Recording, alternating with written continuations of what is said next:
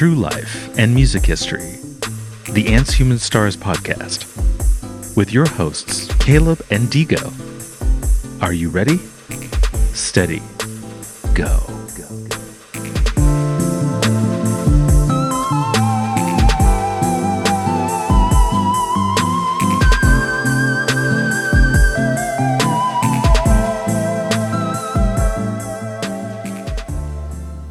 Believe wholeheartedly in giving people their flowers while they can smell them. That is why I picked this song to do today.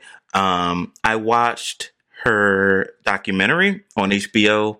You should definitely go watch it. It's it's just great. Mm. Um, Is it recent or just? it's recent, yeah. Literally came out like okay. two weeks ago. oh, um, Yeah. Uh, it's on HBO Max.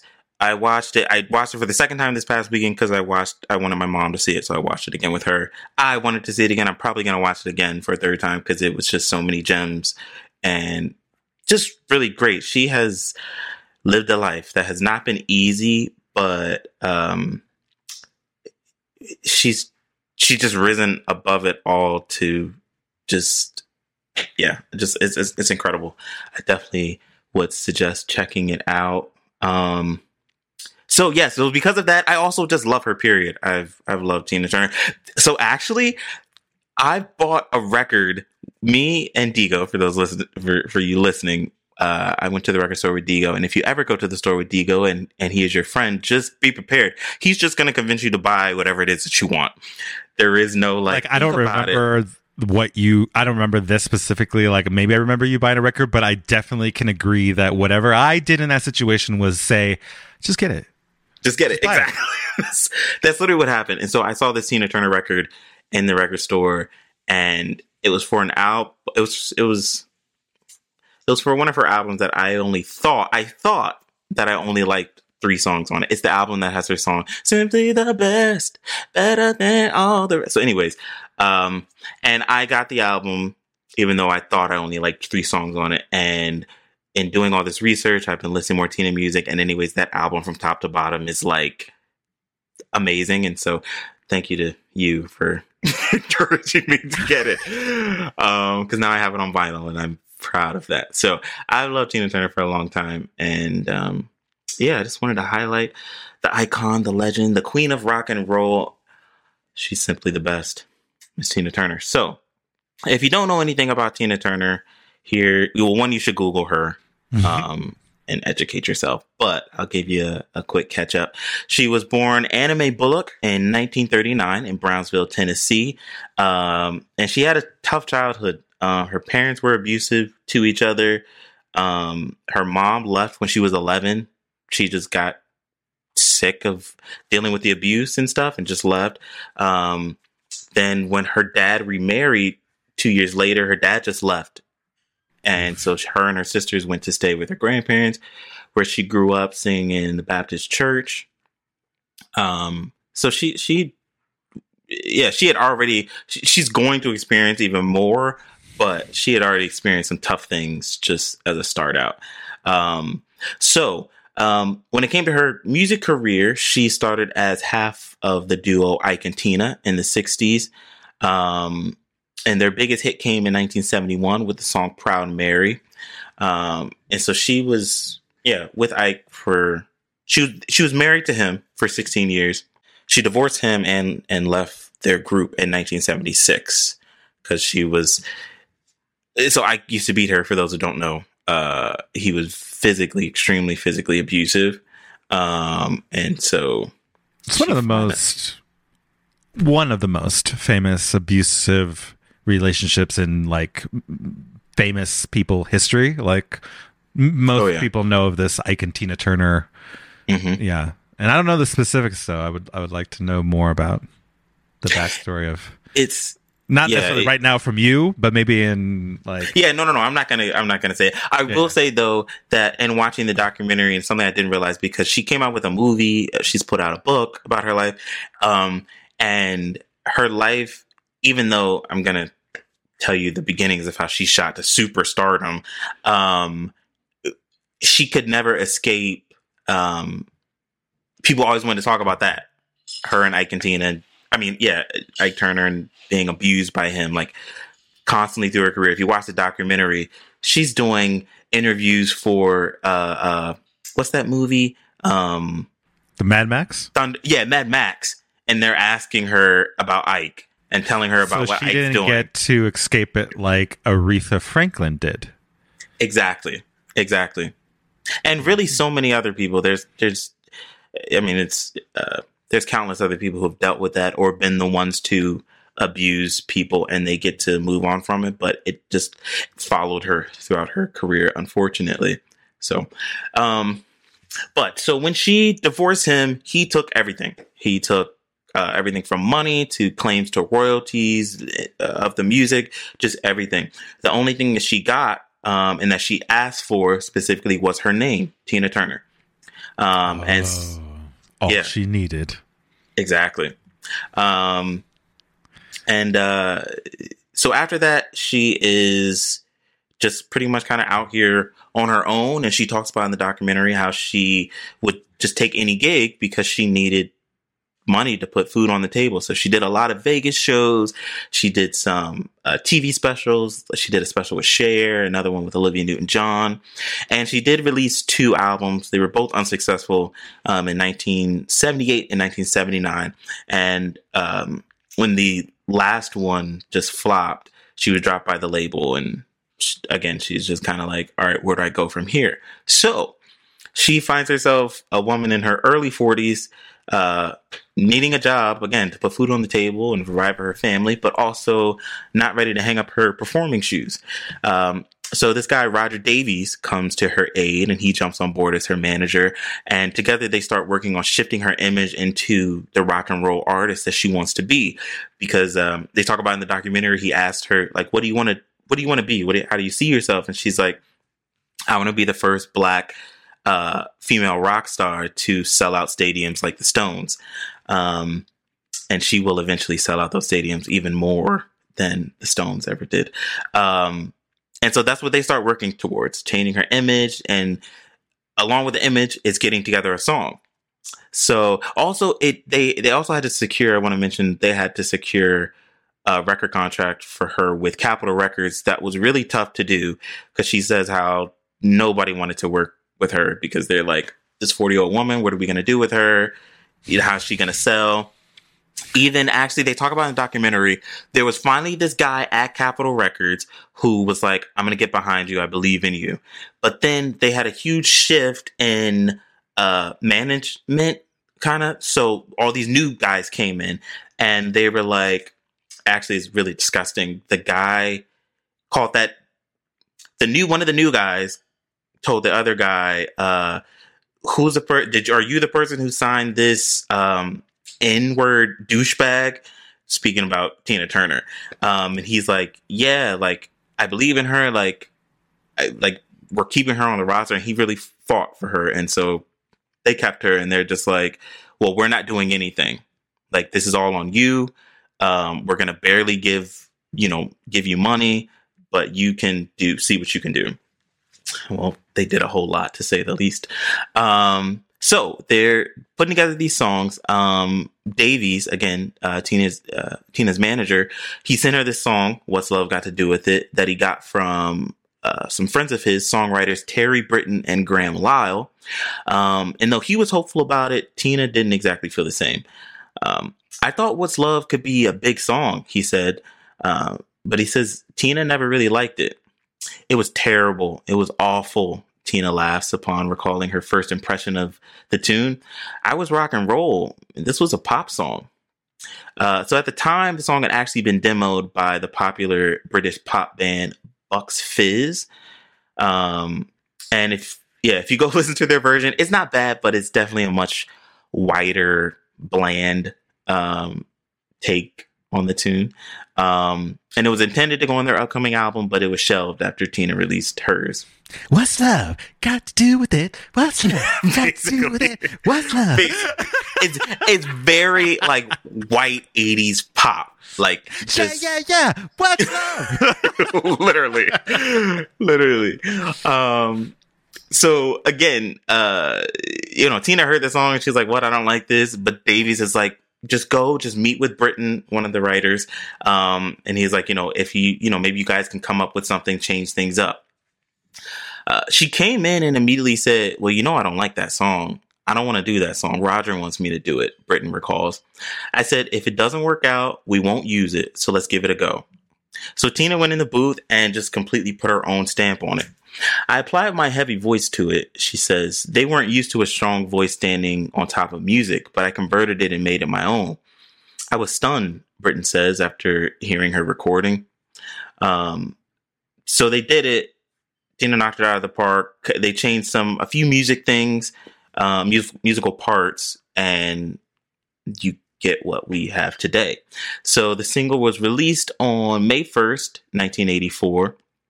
And she shot a video for the song that was directed by Mark Robinson.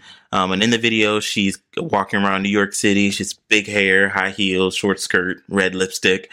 Um, and MTV put it into heavy rotation. And so for a whole generation, this was their first time hearing, seeing Tina Turner. They're like, oh, who's this, this woman? Um, on May 15th, and remember this part, she went, uh, she went on tour with Lionel Richie. She was his opening act for his Can't Slow Down tour. Um, and she started each set with What's Love Got to Do with It. And then on May 29th, the album, her album Private Dancer, that What's Love Got to Do with It is on, was released. Um, so she, it's, it's a, it's a churn. No, I don't want to say a slow churn because on September 1st, the song hit number one on mm-hmm. Billboard. So it was, you know, a few months. Um, and it stayed there for three consecutive weeks and she set a record because um, she's 44 at the time, and she um, set a record for becoming the oldest female solo artist ever to top the chart. And she also set a record for the longest time between first song to chart and first number one hit. So her first song um, that charted was I was a fool in love that she did with Ike in 1960, and that was 24 years earlier. Mm-hmm. Um, but both of those records were broken by Cher, who was 52 when her song Believe went to number one in 1998. Um, and then also as well, her first chart hit was in 1965 with "I Got You, Babe," um, when she was a part of Sonny and Cher. Yeah, but so you brought up those timelines. So she's an older black woman. No one Doing knows rock and her. Roll music. Keep in mind, this somebody. is an And mm-hmm. then just a few months later, in those times, because we're not with powers of internet or anything. A few exactly. months later, boom.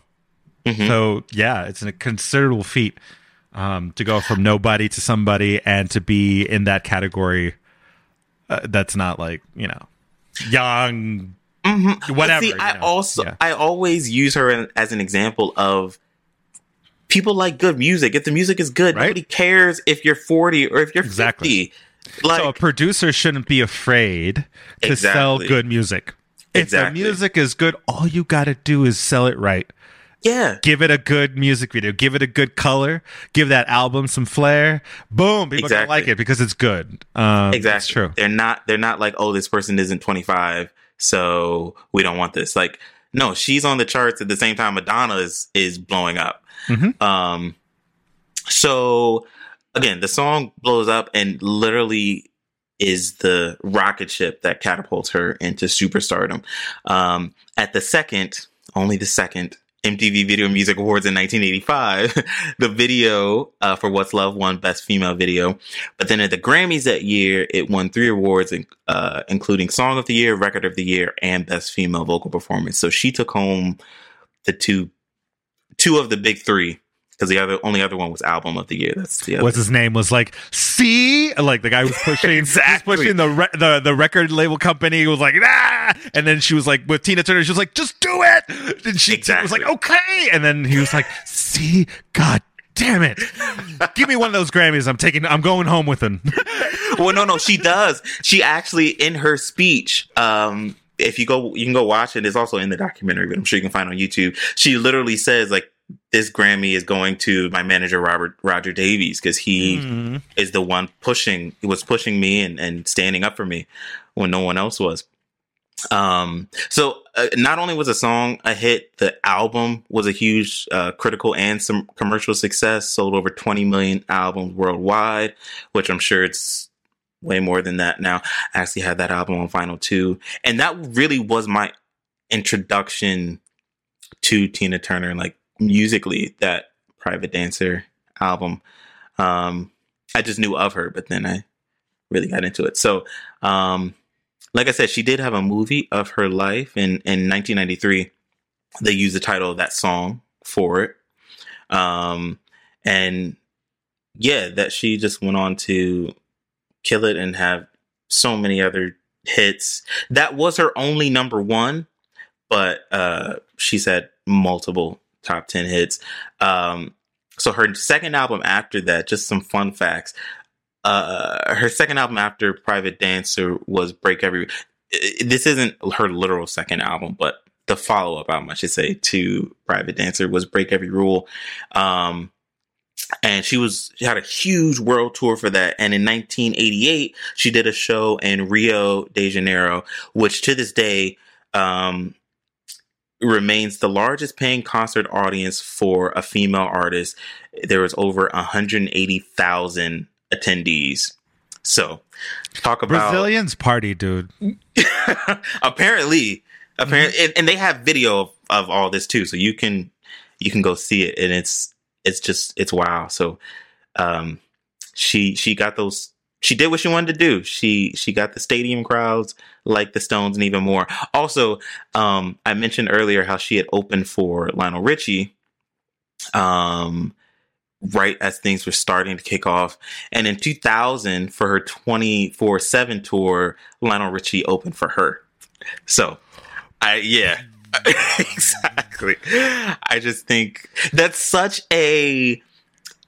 Of course, for me, I feel some kind of way about it as an artist, but that's also just such a, um, just something to keep in the back of your head that like sometimes I think we get in our head and we're just like, oh, well, this person's huge and I'm never going to be where they are. And look at that.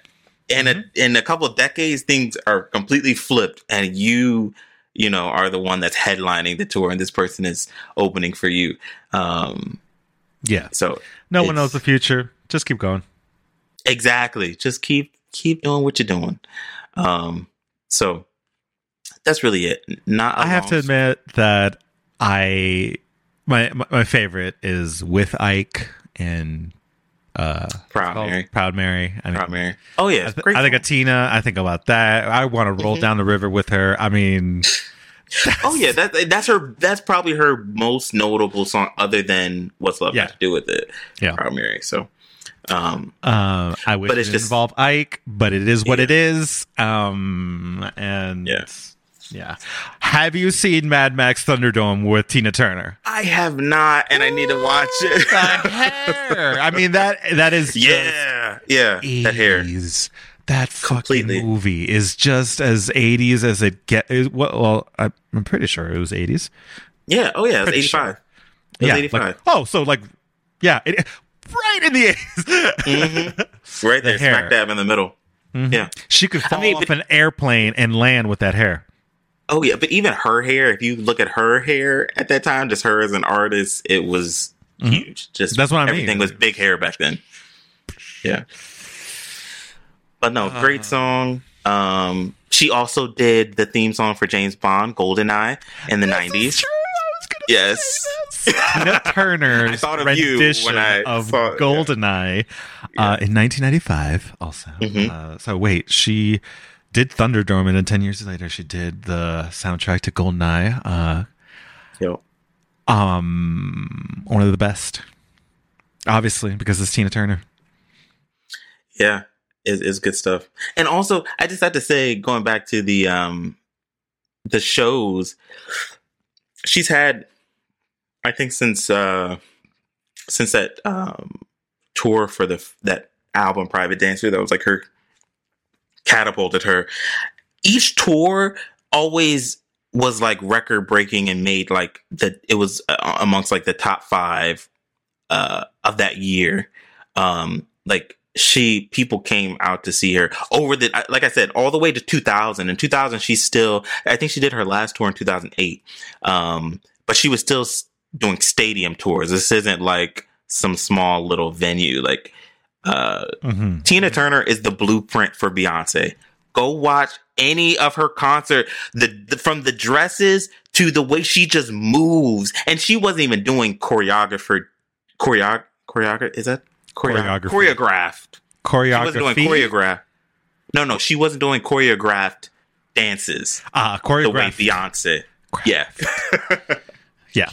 She wasn't doing choreographed dances the way Beyonce is, but she's just moving on stage and like I'm watching it from a television. I can only imagine what it's like to be there. You can literally just feel the energy coming off of her. And so, yeah, I was just watching it, just like, oh, yeah, like she's the blueprint for Beyonce and that big stage presence and just moving and having the crowd. So, yeah, was, it was because I, I only say that to say that some people, some people try and make it seem like Beyonce's doing what no one's ever done since Michael Jackson. And I'm like, no. She's the first go. black woman. Yeah. Go. Period. Uh, yeah. exactly. Exactly. exactly. There were none before her. None. no, literally. That's yeah. I'm like, no. Go watch. Go watch. You don't even have to watch the whole thing. Just watch some clips from Tina Turner performances, and yeah, that's her blueprint. So, um, Tina's amazing, and and um, Shout out to Tina, who is now a citizen of Switzerland. She got out of this crazy country. What? Um, Jealous. and she's just chilling over there with her husband. I would need so, to. I need a. I need a foreign. Tina, passport. you'll probably never hear this, but if by any chance you do, I love you. You are loved. We here at Ants Human Stars love you. you could say that maybe you're just simply the best. Simply the best. There you go. Some say better than all the rest. better than anyone. anyone I've ever met.